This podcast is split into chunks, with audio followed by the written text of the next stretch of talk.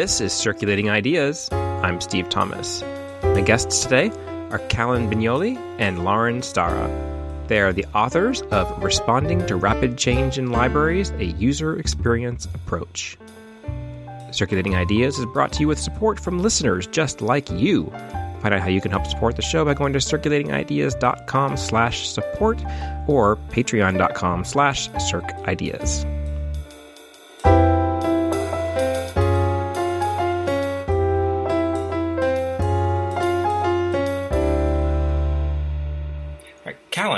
Lauren, um, welcome to Circulating Ideas. Thanks for having us. Thanks, Steve.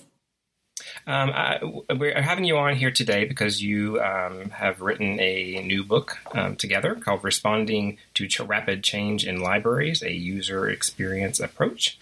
Um, and I was just wondering, first of all, how did you guys meet and how did you come together to write this book in the first place? Well, uh, uh, Callan and I worked together for about three years, two and a half, three years, something like yeah, that. I think it was a little, a little over three years. Okay. Started at in 2013. Um, and while we were working together, um, we discovered a mutual passion for user experience uh, techniques and applying those to our work in the various departments. Um, Callan works with technology primarily, and I work with library buildings primarily. Um, and I got really interested in it uh, when the uh, design thinking for libraries toolkit came out. I think it was around that time, or at least that's when I discovered it. And the idea, I, I was an architect first, and then I became a librarian. So the idea of um, applying design principles to librarianship was really, really fun for me. I would say we bonded over our shared interest in user experience design. And we both were, I think that we we have very similar personalities in an agency where there weren't a ton of out of the box creative people or thinkers, which is not, I don't mean that in a, um, to slight them in any way. Um, but that's typically not who was on staff there. So we, um, so we kind of bonded in our mutual creative misfit. Our, our mutual alienation. yeah. and we both had design related jobs. So I was working as the agency's web designer and developer, and was also working with a lot of PR marketing type stuff. And we just one day, I, I feel like, you know, Lauren came by my my desk and presented me with the design thinking for libraries toolkit, and that that's uh, something we mentioned in the book. It's an IDEO publication. It's freely available on the web. I think it's just design thinking for libraries.com or something, right? Yeah. yeah. Um, so we we started to work through that guide together and slowly drew our circle of influence from people that we worked with in the office out other libraries in the field and started doing some conference presentations together to introduce these ideas to people. And I think that we, you know, at least in the Massachusetts library world, we if you know people were familiar with the concepts of user experience design before we got their hands on them i, I don't know that they necessarily had a, a lot of chances to ap- apply that skills and techniques specifically or in the library context. And i think we trailblazed a little bit in in letting um, and giving people the opportunity to put those concepts into reality. Um, i think that something that I've learned from doing this work for a while now is that sometimes, and this was a work a concern I had while we were writing the book, sometimes these things can be very highfalutin, very um, pie in the sky, not very tangible ideas.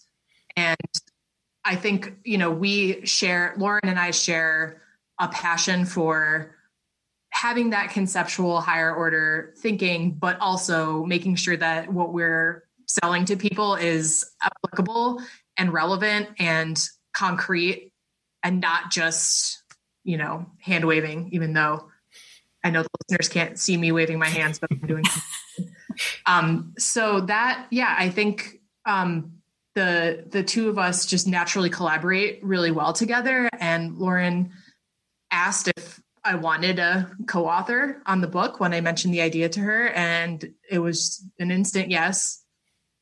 And I think you know we we both have our own specialty that we have focused on in our careers that we brought into this combination in the book and that allowed us to keep things tangible and concrete and specific with real world guidance while also discussing the the more conceptual elements of user experience design.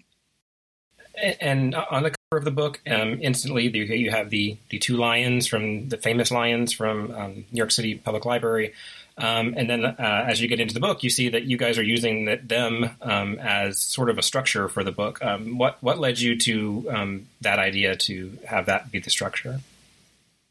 I don't even remember whose idea it was, Callan. Do you? Because it just it kind of it was like a brainstorm one day. Um, I think you maybe I came up with patience. One of us came up with patience and fortitude, and the other one said we need to add this third one, which is passion. So I think Callan hit it, hit it on the head when she said we work so well together. I oftentimes will forget whose idea something is.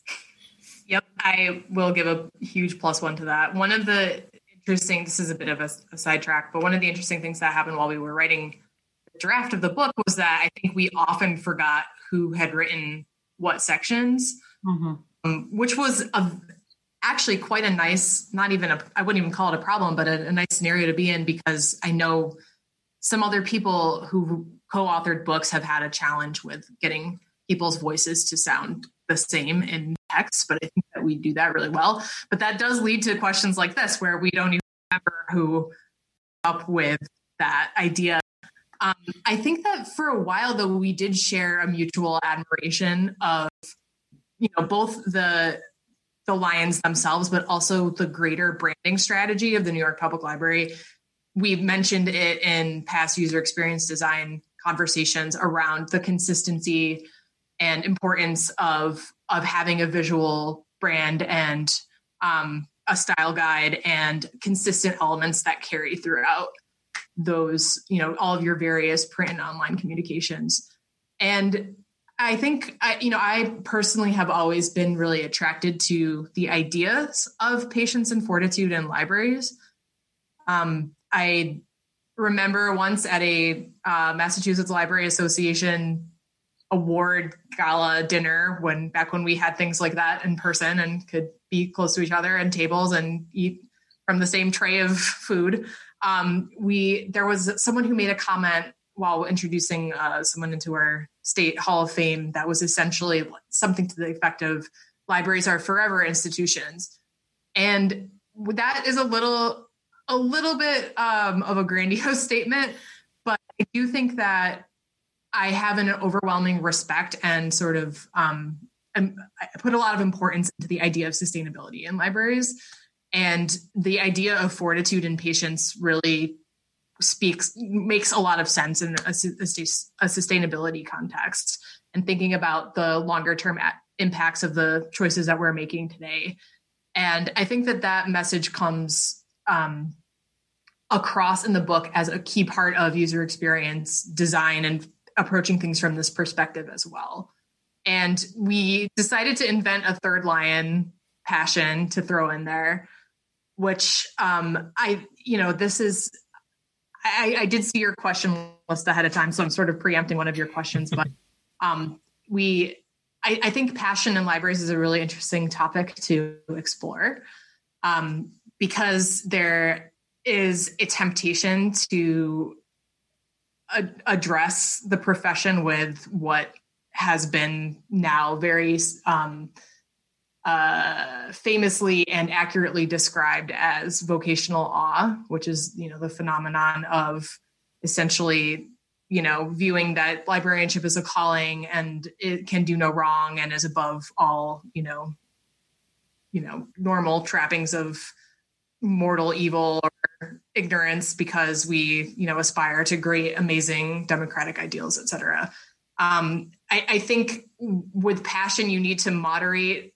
um, how that's shaping your approach to work and both and your own personal life i guess i would say. Um, librarianship is not an easy job.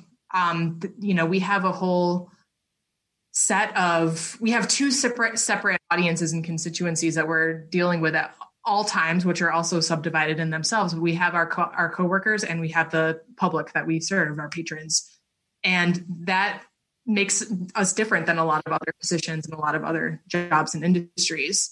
And that amount of you know high touch interaction with other human beings you do need a, a degree of patience or um, excuse me passion for that i, I believe.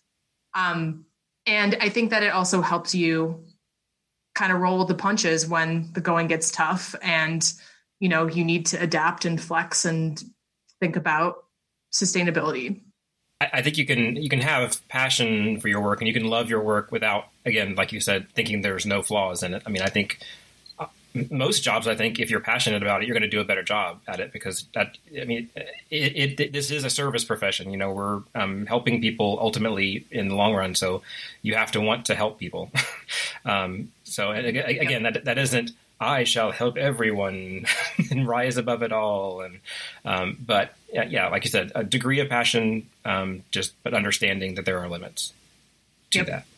So, so I just want to go back to the lions for a second because I think that one of the reasons we chose um, not only the structure but the image of the lion is that it is such an iconic image I mean, you see that lion, and everybody knows what it is. Everybody recognizes it as um, the lion that's outside the New York Public Library, and it is forever tied to the public library as an iconic image. Um, and I think that they are fortuitously named Patience and Fortitude, and the whole question about passion you know i i can i have to admit that i had to look up the term vocational awe. I had never heard it before. Um, now i know what it is.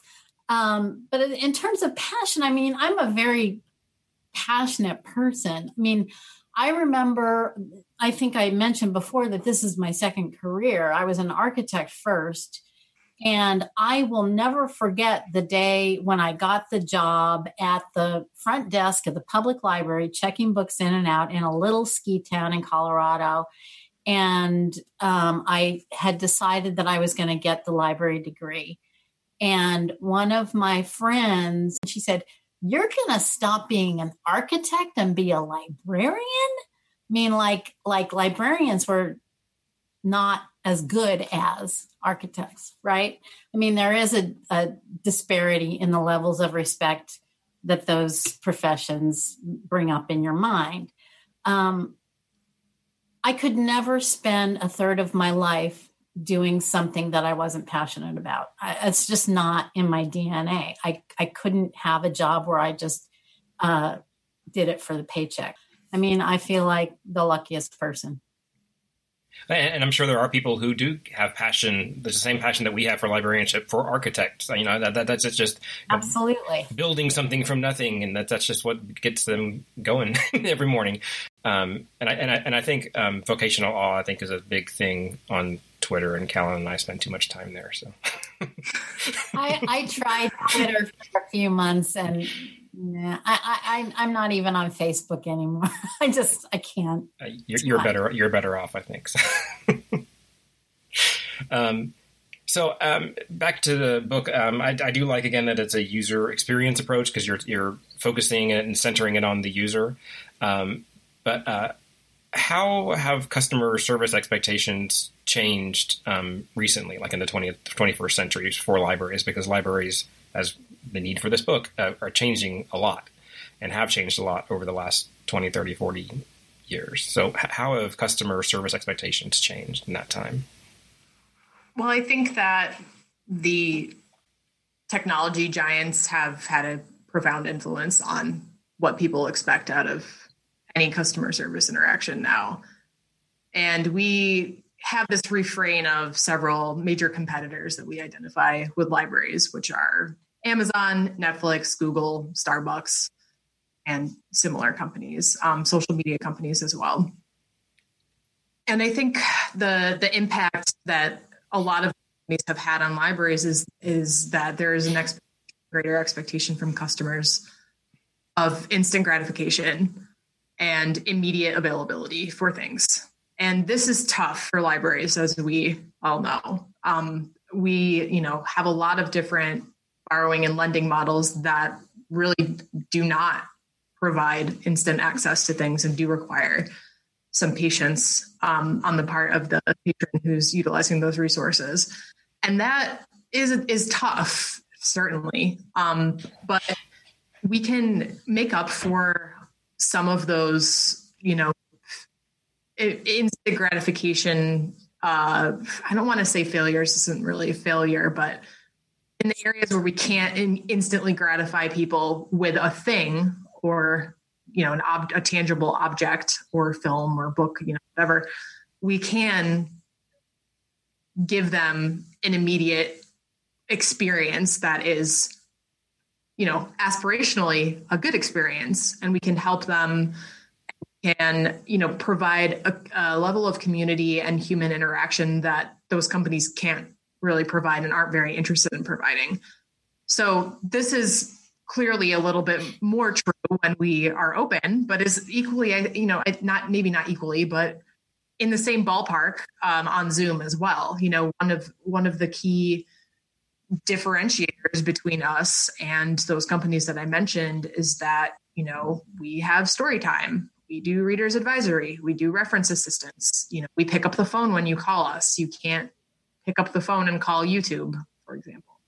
Um, so, what I think this results in for libraries is a need to really play to our strengths and to know what we can offer that those companies cannot, and to also know that we, you know, shouldn't be putting unreasonable amounts of resources into trying to emulate those companies. Um, I personally would argue that many of those companies, in particular Amazon, um, are extremely detrimental to our society.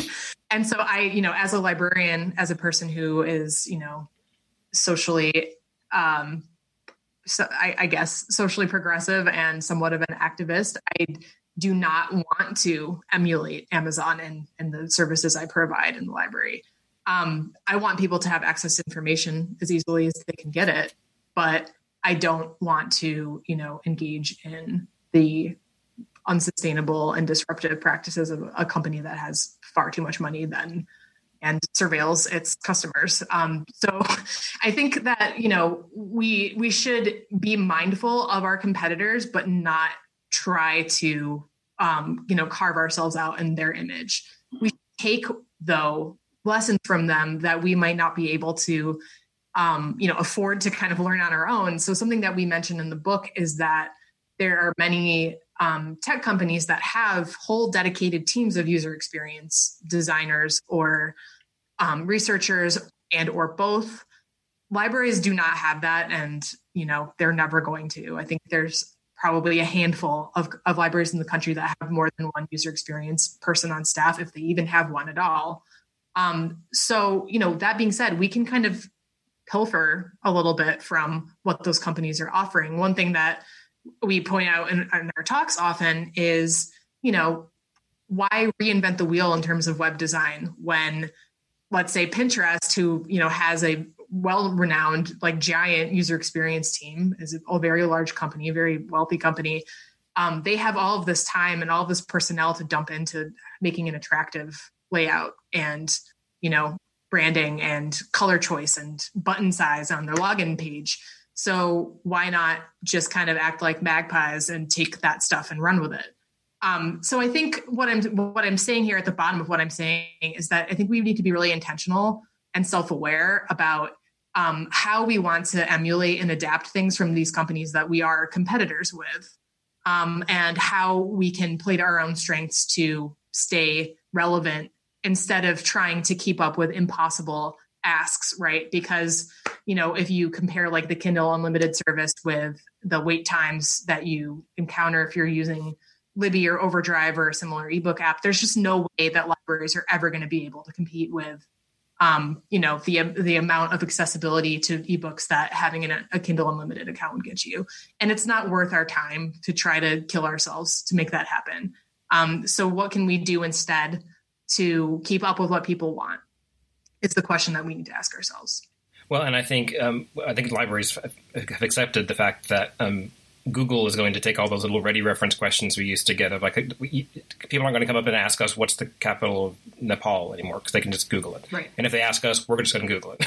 I mean, it's like things like a. So you'd have to accept that's gone. That chunk of the, the library work is gone, um, and figure out again take the good things from what they're doing and figure out um, like on Google's front page, you know, still two buttons and a search box and get simplicity out of that maybe and see a, a user user design. So Right. Um, and I, I would just add that I, I agree a thousand percent about strengths. Um, I think um, public librarians in particular have a very bad habit of continuing to do more with less, trying to to uh, project an image of everything's just fine when our budgets are cut and cut and cut and things cost more and more and more.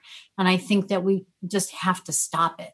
We have to prioritize and decide what we can do well and what what what game we want to play because we can't play every game. We can't do it.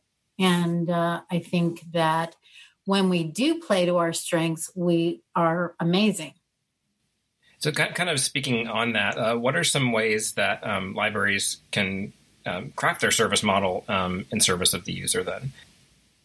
Well, I think the most important thing that any librarian can do is uh, look at everything their buildings, their website, their service uh, design, their service models with fresh eyes. And by that, I mean forget that, forget all the years of training and experience you have with librarianship because the public doesn't understand what we do. I mean, that's a fact. And we have to we have to look at it from their point of view. And and if we can't let go of all that, we have to ask somebody who doesn't have all of that to come in and help us analyze what we do and show us where the pain points are. You know, uh, the Dewey Decimal System, God bless it, is is ridiculous. It's ridiculous. Um, it's useful in that it's a way to organize collections, but it's not user friendly. It's it doesn't work for the 21st century at all, and we have to uh, recognize that information seeking behavior doesn't follow the Dewey Decimal System, and we have to figure out how people are are how they want to find things and um, create services that way. Well, God, God, God, help me if I'm defending Dewey Decimal System, but but like when, when I, am not disagreeing with you at all. But like when it was created, it was created for librarians to be able to find things in stacks. It wasn't designed for open stacks of extra people coming off the street. So you're you're exactly right. It's not designed for that. So and it was created for white male Europeans of yes. a certain economic bracket. Right, and and, and religious and religious persuasion, and it, it's very obviously yes. so it's got many more problems beyond that, obviously too. That, that that but that's kind of the problem of people trying to uh, uh, uh, like fix Dewey or uh, uh, spruce it up and make it to the 21st century. I mean, you can change it all you want, but it's still a bunch of numbers with decimal points and things like that. And I mean, you can, you can better reflect culturally, but it's still going to be uh, hard to get into if you don't understand it. When I first started in this library, the end cap signage for our collection was, you know, AE 100 through C 23. That was it like, you know, T through U. That was it. Nothing else. That was all. So after weeding a truly mind-boggling amount of items in the last year, um, we just put up new signage and yes, those call numbers are still on that signage, but there's also a breakdown of five to seven subjects in very large text underneath them so that people can start to, you know, even if they, you know, they never want to learn the nuts and bolts of classification systems because I work at an engineering college and this is, you know, we're not training librarians here. Um, they can at least, you know, find where they're going on the one hand, but then also start to kind of do some pattern matching in their head and say, oh, the sociology books and the books about marriage and crime and sexuality are all in the H's. So there must be something to that, you know. So um, I I really think that uh, the concept of ambient findability, which is not a new concept in libraries, um, there was a book written by oh my gosh, Peter Peter Morville, um, twelve or so years ago, that encourages libraries to do things like that that you know help educate our users on how to deal with navigating the space as well as just make it easier for them to to navigate it in the first place. Um, we're also big fans of uh, steve krug's iconic don't make me think. We say this all the time. Um, it's a very common refrain but that's i think it's especially important thing for librarians to keep in mind because we do have in a lot of ways you know we have we have changed our service model over the years but we still do have some arcane systems that we don't you don't see them anywhere else um, out in, in, the real world so to speak um, so one example of this that that i often throw out is rfid pads which are not ubiquitous in libraries so that's you know one way in which they're confusing but they're also not really used for retail applications almost anywhere else in society. So um, here in the library network that I'm a part of, we have one third of libraries that use RFID technology, and then the other two thirds don't. And then no other retailers in Massachusetts that I'm aware of use it. Um, consumer retailers, and I mean, maybe they're you know you're using RFID drones in like the Amazon warehouses or whatever, but you know you're not doing it when you go to buy your groceries or anything like that. So, you know, that's an example of something that I think library workers can start to sort of take for granted or feel is just very obvious and very commonplace, but might be extremely jarring to the patron who's never seen it before, either not at another library or not out in the open. So even though that's a pretty like rudimentary level of, you know, that's circulation technology, it's kind of a 101 level of technology.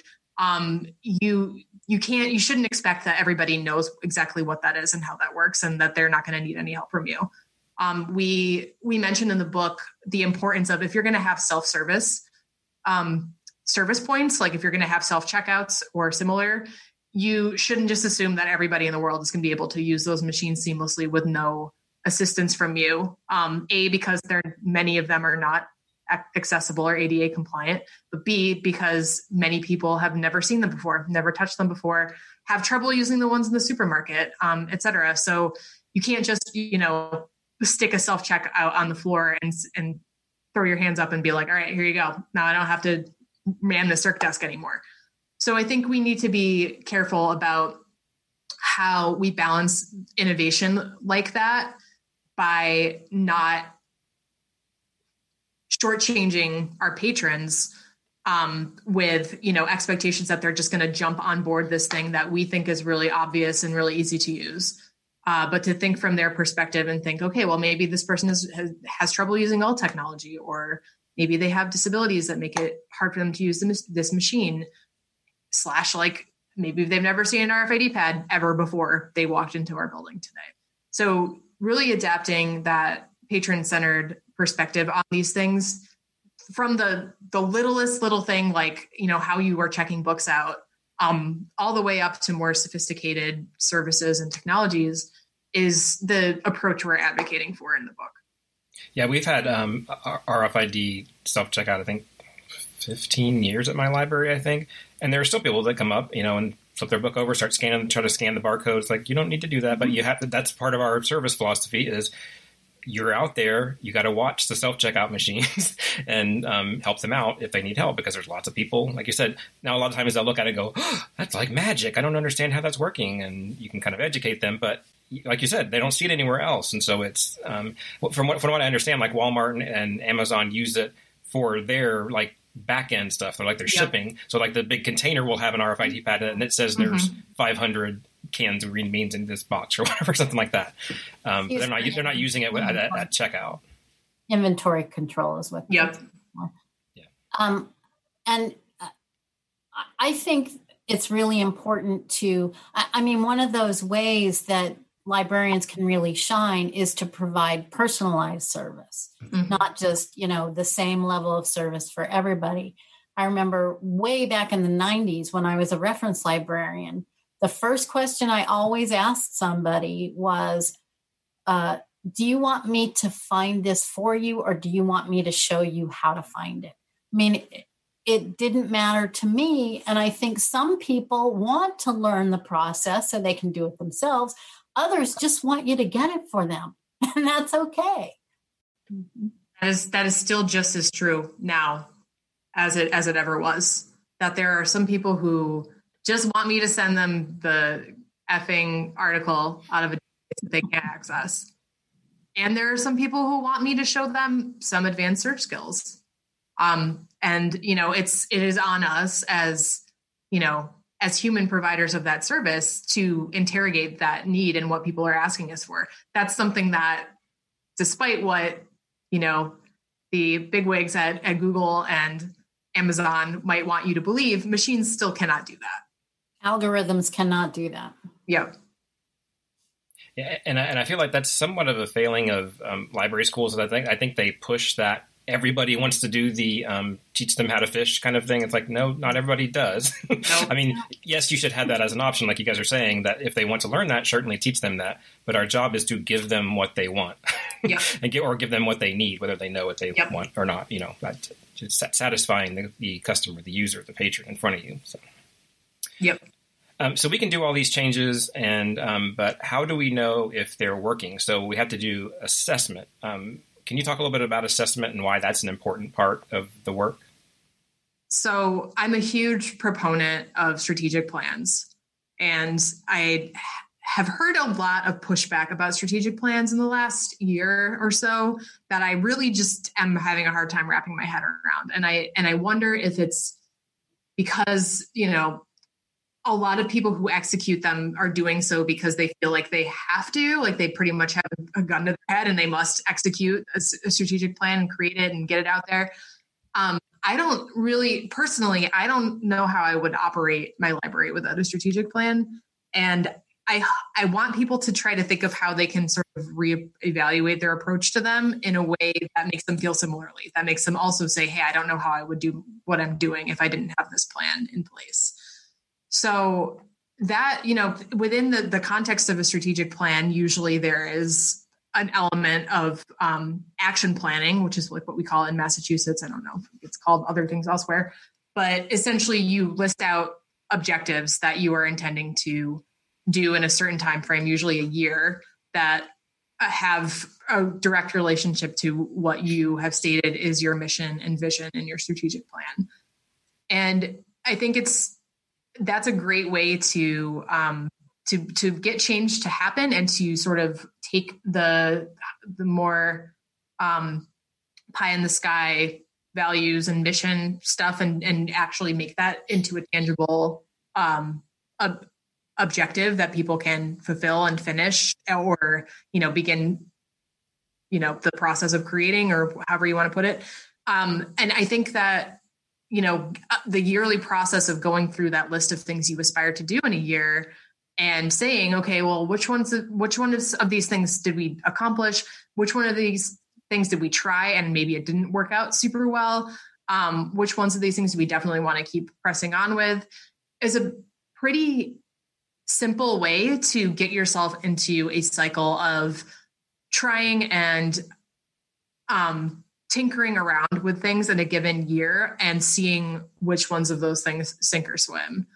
Um, I think that the in much in the same way that you like when you embark on trying to establish a mission and a vision and a strategic planning process you go out into the community i hope and you do you know surveying and focus groups and spend time with users um, you know you want to continue to include those users in the evaluation process of what you're doing to gut check whether or not it makes sense for you to keep doing something. Um, you know you can do that through quantitative data like you know program attendance or circulation or whatnot. And you can also do it through qualitative data by just asking people if this is something that they think they want to con- see you continue to do. Um, and i think just getting into a, a mindset of knowing that you know you shouldn't be planning out for more than two or three years at a time you know or maybe at the very most four or five but preferably more like two or three. Um, you know you shouldn't be doing hugely long term planning processes and you should build in a sort of natural um, assessment process where you are stopping periodically and looking back at what you've done or what you haven't done or what you've stopped doing and saying okay like what if this what does this make sense? And if you don't have the ability to answer that on your own then that's when you want to make sure you get your community involved. Um, though hopefully you're you're doing that anyway because you know the whole hope here is that all of those additions and changes and you know things that you're tinkering with are are things that your users are telling you they actually want you to try to do versus you just deciding you're going to do them because it looks cool and I, I would agree with everything that Callan said, um, but I would also say that Callan is talking kind of on the macro level. And for me, assessment is equally as important at the micro level. And when you look at the whole design thinking concept, it's about ideation, iteration, prototyping, testing, refining. You know, it's it's a cyclical process. And one of the things that we say in the book is it's never perfect and it's never done. So if if you like like Helen said the waterfall I'd never heard that before but you know a project is not a beginning a middle and an end it's a circle it's a circle that keeps going and if you're not constantly evaluating everything that you're doing and and refining it and tweaking it and testing it and either saying this just isn't working anymore or it might work if I change it this way. I mean, it's just a, a daily process of assessment constantly. So um, as as we're becoming uh, more um, comfortable with a change with with change in our environment, um, we really need to make the environment one that's inclusive, and that includes not only the hiring process, um, but then the you know, the work environment that those people will be stepping into. Because we don't want to say, "Oh, well, look at this great hiring that we've done," and then they get plopped into a situation that's um, still lacking um, in many key ways. So can you talk a little bit about the benefits of centering inclusivity?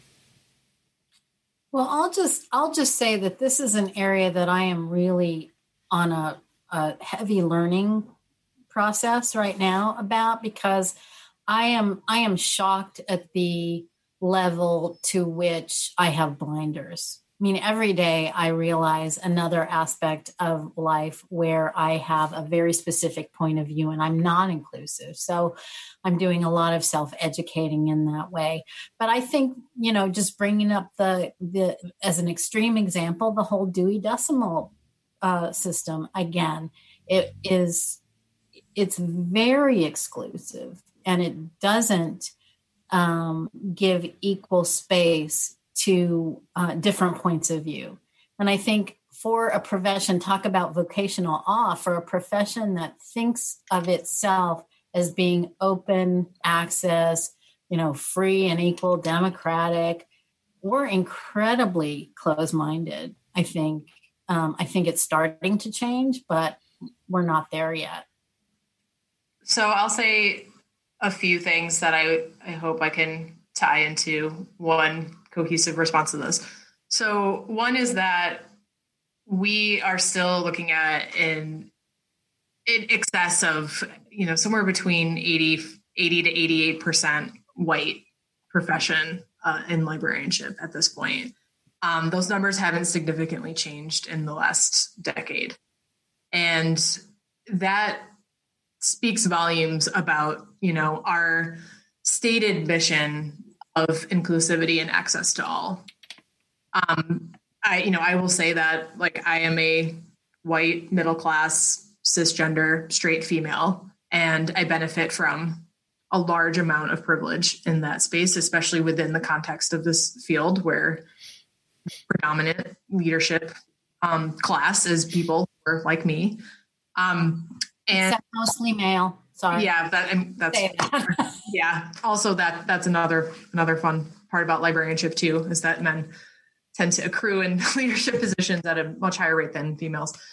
Um, so, you know, I I myself know that I have blinders and cognitive biases, and that I grew up in an, a very white t- place in a um, in a very uh, politically conservative place, and you know that I even though I have done, you know, I, I can I'm on a continuous journey, like Lauren mentions too, of trying to crack away at those blinders. There is some degree of them that I cannot surmount as a person who, you know, benefits from all of the privileges that I benefit from. And so that is going to fundamentally undermine my ability to serve all members of my community in virtually any setting in a library today, whether you're an academic librarian, whether you're a public librarian. Um, I think you know one of the one of a, the very powerful figures that's often stated with this is the very very few African American librarians there are in a country that you know proportionally is um, you know there's there's a much higher uh, amount of black people in the U.S. than there are black librarians, and I think it's like over twice as it's like a three to one or something. Um, and so you know it's at this point in my in my career and understanding the impacts of my privilege and what that can help me do or help others achieve you know one of one of my key goals personally is to do what i can to um you know try to cut away at that enormously overwhelmingly white number of people who are in the field. And um, you know one of the ways in which you know I, I try to do that is um, you know to to mentor and foster people who come from non-traditional backgrounds who are interested in librarianship and um, I, you know another way is by um, you know understanding that I have this this privileged point of view and position in libraries now and trying to encourage my colleagues to adapt a similar um, mindset to trying to uh, you know untangle all of those blinders that they are you know that they also experience and to challenge them in a way that is going to be more comfortable for me as a white straight lady than it would be for for someone else who doesn't benefit from the privileges that I do. Um, but I do think that, you know, it is past time for librarianship to really critically ask itself why it is that we can't shift that number of, um, you know, 80 to 88% white librarianship. Why is it that that is not changing at all? Like, who, where do we need to um, you know, sort of focus those energies? Like, is it at the ALA level? Is it at the library school level? Is it both? Um, is it sort of a reassessment of the credential because of, you know, the various um, financial constraints that are tied to demographics in this country that um, make it more challenging for people who aren't white middle class ladies to get their master's degrees? Um, there, to me, that's a very, very, that's a very large conversation that I think is very much long overdue. And um, you know i'm trying to do my best to add my little voice to that conversation. But um, you know that's going to be some heavy lifting for us to try to figure that out. I just wanted to say that i think that it's not just recruiting people into the profession. It's it's re- remaking the profession to include other cultural point of, points of view because uh, you know, people can get hired, but when it's an environment where they're not comfortable and welcome, they're not going to stay. So hugely important. Yeah. Well, and I, and I think what, what, what people like the three of us on this call um, need to realize is that we do have that privilege, like you said, and accept that and leverage that to change things because we do have power, so we can use that power. Um, I'll, I'll throw the Spider-Man with great power comes great great responsibility kind of thing out there, um, you know. But I mean, we can we can use that power. Don't just say, "Oh, well, you know, I, I accept it," and like, well, then use it. um, so a, a, lot of the book, um, to we're kind of pivoting to a different top topic here. um, so we're talking a lot about change, and one of the rapidly most rapid uh, areas of change in librarianship and anywhere, I guess, is technology. Um, and you devote a, a, good chunk of the book to that. Um, I know that's one of Callan's specialties. Um, can you talk about some of the bigger issues that libraries are looking out for when we're um, talking about change management in technology? With technology and libraries, I feel like you know the number one thing I want to point out is that I don't really think we're in a time of rapid technology innovation at this period. I don't think that, you know, we're not going to get another iPhone level of disruption in how consumer tech influences our lives. You know, maybe I'm definitely not going to say we're not ever going to have that, but it definitely feels like we're at a, a pretty sustained lull in terms of you know giant disruptive technologies coming on the scene. Um, so I think that in the in the interest of trying to um, you know, be responsive to user needs and to be flexible in our space planning, we need to think about technology from the perspective of what are patrons actually coming to us to do and how are we making that as easy on them as possible. So I think that, you know, not overcomplicating things and not trying to be everything to everyone are, you know, kind of two of the main you know this is true in every aspect of of service in the library but i would say really specifically in technology especially if you are interested in and your community has shown interest in doing things like creating a makerspace you want your tech people to be freed up to help with fun innovative service oriented educationally focused tasks and not in a dingy basement updating you know windows patches until you know the, the cows come home. And I, I, I mentioned this because there's a, a, library in our network. I don't know if they still are doing this but i remember visiting a library in our network once who had three technology librarians who would bring all of their towers downstairs to this windowless basement and go through this whole process of updating all this stuff. And it would take them like weeks to do it. And it, it just like blew my mind because like i would never have had the ability to do my job at all if i had to do that.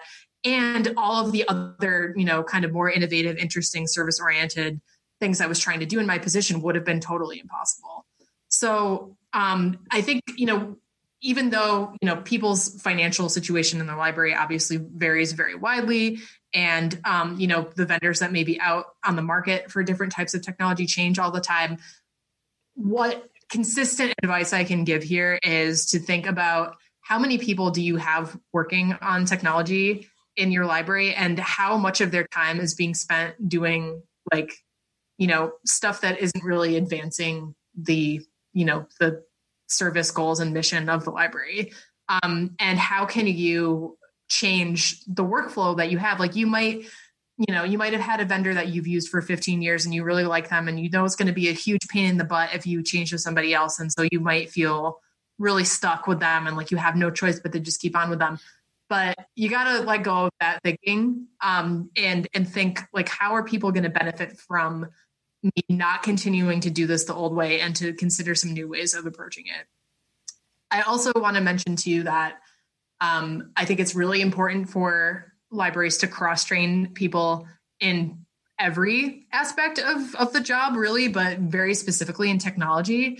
Um, there are many many libraries that have a solo technologist or they have like a reference librarian who also does technology stuff when they have time and they're not on the desk or something like that that's not cool don't don't do that um you know you there and there are ways to do this without hiring a, a scat of new people you know one thing that i did in my last job was I created a cross departmental technology committee. And this helped me in so many ways because, on the one hand, everybody knew what I was up to all the time. So often technologists can be somewhat um, reluctant to, you know, to share what they're working on or updates that are coming down the pike or anything like that. This made sure that nobody was being caught unawares by stuff that we were working on that was going to impact their jobs.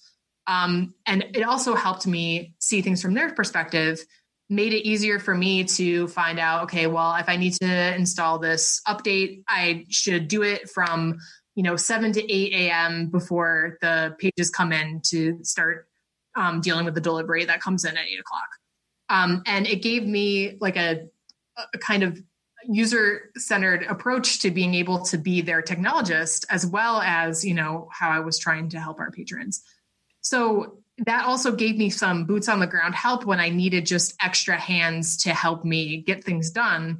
Um, I had a, a, group of people, six or seven people throughout library, who, you know, this was a three building, lar- very large main library.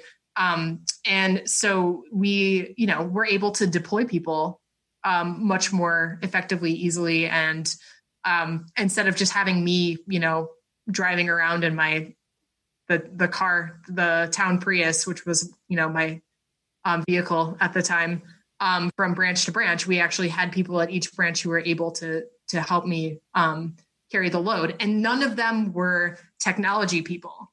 Um, none of them had that specifically listed in their job description. Some of them weren't even interested, in, weren't even sure if they were interested in doing any of this. Um, but we got them there. You know, it, it was it was possible. It just required some patience and time and just repeated assurance to them that they weren't going to break anything. Um, but yeah, you need more people to help with this than just you can't get away with just one technologist in, in 2020 anymore. Um, even if you do have a really simple stripped down computer system or printing system or whatever, um, it's just going to be way too much work for that person in almost every context because of how disproportionately large the technology component of doing library service is at this point. Um, in addition to technology, um, physical spaces are something we need to keep in mind to stay flexible and adaptable. Um, and, and, Lauren, this is um, a good place to mention, I think, a project that you've recently worked on where you were um, outlining some best practices for space planning. Um, that project was called Library Space, a planning resource for librarians, and there will be a link to that in the show notes here.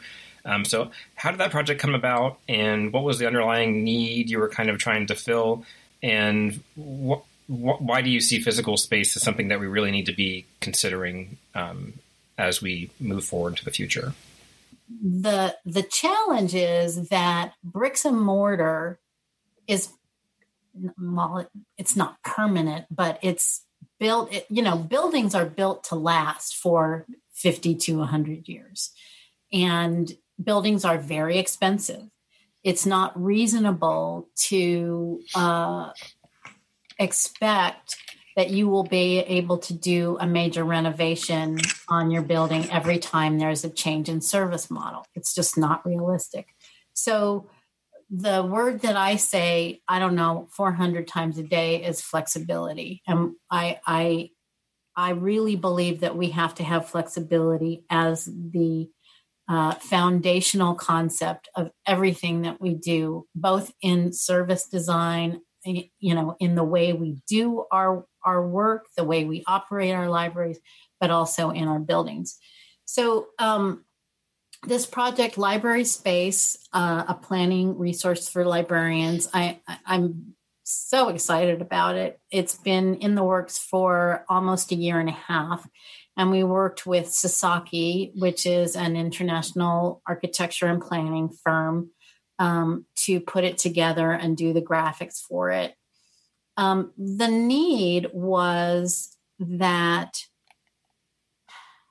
there there just aren't any standards for library buildings anymore. I cannot tell you how often I get asked the question, how big should my building be? How big should my collection be? How much space do I need for X, Y, and Z? And the problem is that it just isn't possible to have an easy formula for that. Every community is different. Every community needs different library services, and library services need to be tailored to uh, the needs of that community. So, rather than trying to come up with standards of, you know, you need X number of square feet for every person in your town. That's that's the question I get asked most often. I have a population of 15,000. How big should my library be? And there is no way to come up with a standard like that. So we decided at the Mass Board of Library Commissioners, after doing a lot of research all over the country and even into Canada to see what kind of standards were out there, um, we decided to develop the set of best practices. Um, and what it does is it starts with components. So let's say it's a component like a study room or a children's playroom or a staff office or a bathroom. And it outlines the space requirements for all of those components. And then it puts things together into uh, little sections like the children's section or the seating and collection section or the staff section. Uh, and then it builds on that and it puts those sections together into what, what they call prototypes.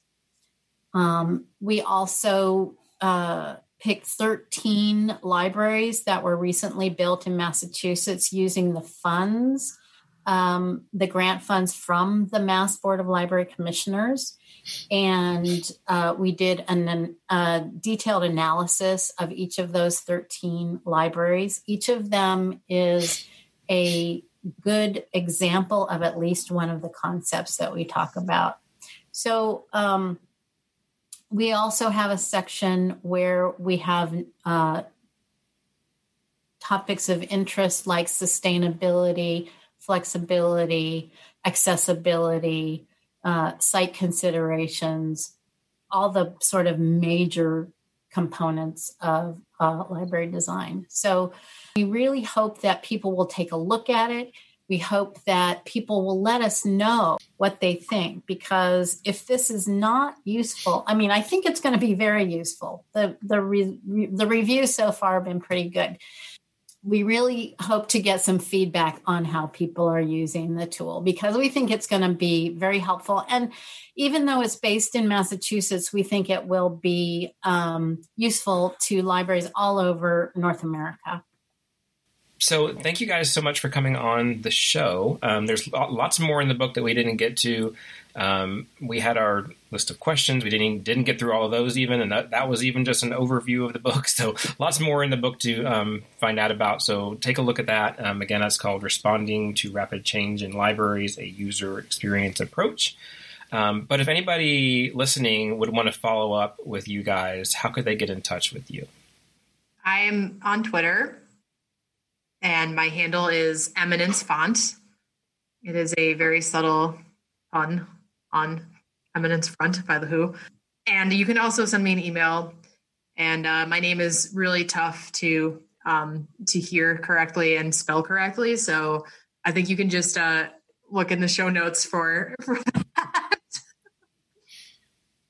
And I I am not on Twitter, um, but I am available by email. And uh, it's interesting, both Callan and my emails are the same format. It's our first name dot last name at gmail.com. So that's pretty easy to do. Correct. Well, thank you, Steve, so much. This has been. I I I, I was a little nervous about this, but um, you know, Callan and I, when we get going, we can really talk. yeah, I'm sorry. I know I was going on a lot. Um, but thanks for giving us the opportunity to. It was really fun. Yeah, thank you so much for coming on and um, letting people know about the book. Circulating Ideas is produced in the suburbs of Atlanta. Views expressed on this show do not necessarily reflect those of my place of work or the place of work of guests. Past interviews, visit circulatingideas.com and subscribe to the show on Apple Podcasts, Spotify, Overcast, or your podcast app of choice, and help others find the show by leaving a rating or a review. You can follow the show on Twitter at CircIdeas or like the show's Facebook page. Theme music is by Pamela Klicka, and the logo is by Shandy Fry.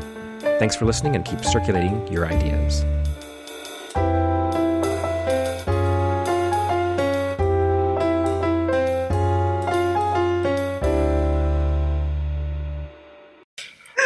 Well, we'll we'll wrap up with that. So, if you have maybe the same, don't put that in.